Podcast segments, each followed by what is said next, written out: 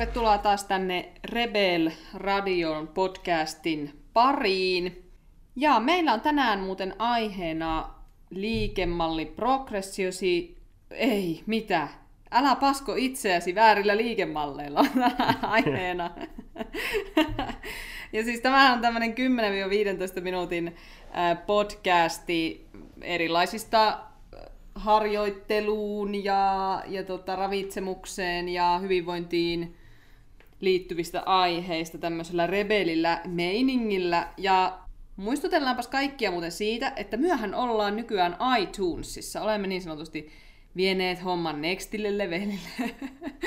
ja iTunesissa, mä sanoin sen tälle englanninkielisesti, iTunes, niin sieltä te löydätte äm, tällaiset arvostelut, tai, tai että voitte siis arvostella tämän meidän podcastin ja antaa sille tähtiä.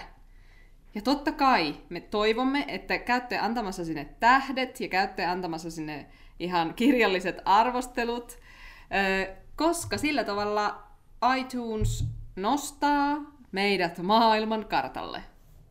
Eiks jee? Just näin. Joo, et sä kyllä tajunnut yhtään, mistä Ei, niin mä nukuin jo tässä välissä täällä taustalla. Hei, hei. Mutta ähm, siis joka tapauksessa käykää arvostelemassa, koska se on todella tärkeää, että saadaan tämä ilosanoma täällä leviämään. Ja jos olet uusi kuuntelija, niin tervetuloa mukaan. Ja jos olet vanha, niin kiitos ihan hemmetisti tuestasi, että olet jaksanut tänne 23. jaksoon asti. Ehkä olet jo kaikki aikaisemmatkin sitten kuunnellut. Tästä me varmaan päästään tämän, tämänpäiväisen aiheen pariin. Eli siis, älä pasko itseäsi väärillä liikemalleilla. Tässä me nyt puhutaan jonkin verran kaikesta tämmöisestä, niin että, että missä järjestyksessä kannattaisi lähteä liikkeitä tekemään, eikö niin? Kyllä, siihen, siihen syvennytään ja tuota, käydään vähän läpi, että mitä ne liikemallit nyt oikeastaan tarkoittaa ja mikä niin kuin idea siellä on taustalla tehdä jotain liikemallin progressiota tai jotain, että eikö me voitaisiin vaan vääntää hauista. Mm.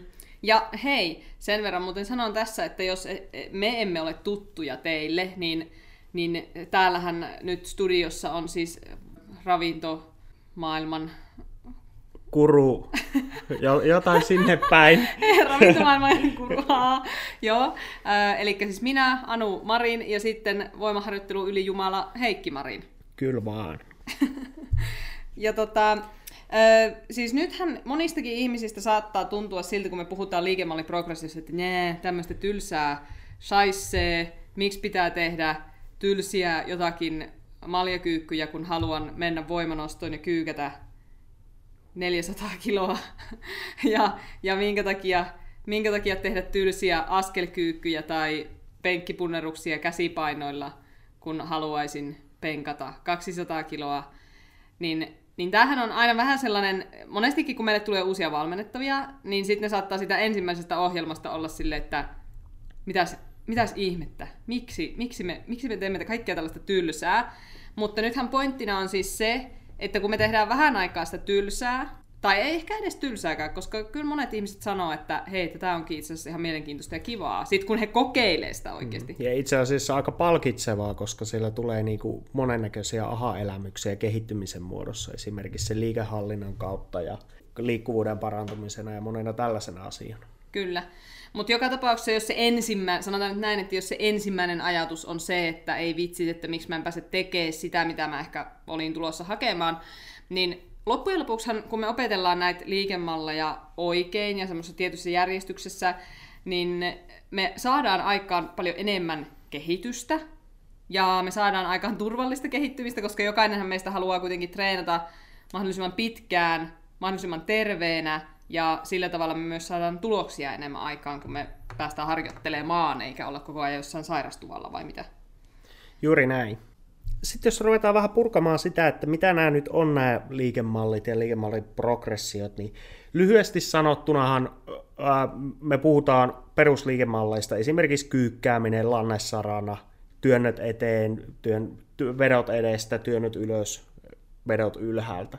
Eli käytännössä ihan tällaista perusliikettä niin sanotusti. Minkä takia tämä liikemallikonsepti on tärkeä juttu, niin liikemallit on niitä asioita, mitkä siirtyy salilta sinne esimerkiksi urheiluun tai vapaa-aikaan. Eli me tehdään asioita tietyllä tavoilla, tavalla, me opetetaan jotain tietty, tietynlaista liikettä sinne kehoon, niin se siirtyy sitten kaikkeen muuhun tekemiseen, joka tekee sitä muusta tekemistä turvallisempaa, tehokkaampaa, taloudellisempaa ja niin edelleen, niin edelleen. Nämä liikemallit, minkä takia niitä pitäisi rakentaa jollakin tavalla? Ensinnäkin, eikö me osata jokainen liikkua tosi hyvin? Niin jos me lähdetään katsomaan tolleen niin perusperttiä tuolta maailmasta, niin ää, hyvin, hyvin harvalla on tosiasiassa ka- kaikki kunnossa niin sanotusti. Eli siellä näkee todella paljon niin esimerkiksi hartiarenkaan alueella ongelmia, joka voi tarkoittaa sitä, että olkapäät on edessä kansankielellä. Tai lapaluut siipeää selästä. Se tarkoittaa sitä, että lapaluut törröttää selässä. Ja kaikkea muuta tällaista ongelmaa. Mahdollisesti käsi ei nouse kunnolla ylös. Ja tuota, mitä tällaiset asiat tarkoittaa sitten, kun se tuodaan saliympäristöön ja lähdetään tekemään vaikka pystypunneruksia tangolla tai, tai katsotaan telkkarista painonnostokisoja ja se on hienoa, että tanko menee vauhdilla pään päälle. Niin jos me lähdetään tekemään niin kuin tällaisten ongelmien kanssa niin niitä liikkeitä, niin mikä siitä on seurauksena, niin todennäköisesti hyvin kipeä olkapää. Mahdollisesti se, että me ei tehdä niitä liikkeitä juuri koskaan kunnolla. Niin ja tavallaanhan tämä on myöskin sellainen asia, että et ihmiset monesti rupeisit syyttää sitä harjoittelua, tai, tai sanotaan jotain lii, yksittäistä liikettä, että tämä ei sovi minulle tämä liike. Ja he ei koskaan uskalla enää tehdä sitä, sit, jos siitä on tullut kipuja tai hmm. jotain muuta. Et voimaharjoittelussa mennään monesti vähän niin kuin päin puuta siinä, että ei hahmoteta sitä, että tietyt asiat ei välttämättä sovi kaikille siinä hetkessä vielä, vaan sinne pitää tehdä vähän pohjia. Esimerkiksi mäkihypyssä tämä on aika paljon ilmeisempi tämä asia. Kuka, kuka harvemmin lähtee sinne suurmäkeen niin heti ensimmäisenä kokeilemaan, että miten tämä lähtisi. Kyllä. Miten nämä sitten rakentuu ja miten näitä käytetään, niin peruskonsepti on se, että me lähdetään sellaisista liikeradoista, jotka toimii, lähdetään opettamaan sitä tiettyä toimintaa ja tuota, me lähdetään motorisesti helpommasta liikkeestä liikenteeseen yleisesti. Eli toisin sanoen se voi olla vähän sellainen liike, että siinä ei ole niin paljon komponentteja mukana.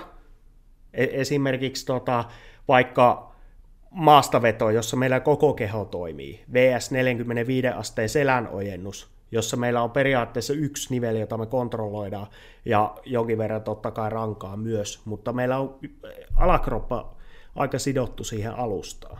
Toisin sanoen siitä on paljon helpompi lähteä liikenteeseen ja oppimaan se oikea tekniikka mitä niin kuin, vaikka se 45 asteen ojennus tekee sinne maastavetoon, niin se opettaa, opettaa niin käyttämään esimerkiksi takareita pakaraa paljon voimakkaammin sinne liikkeessä.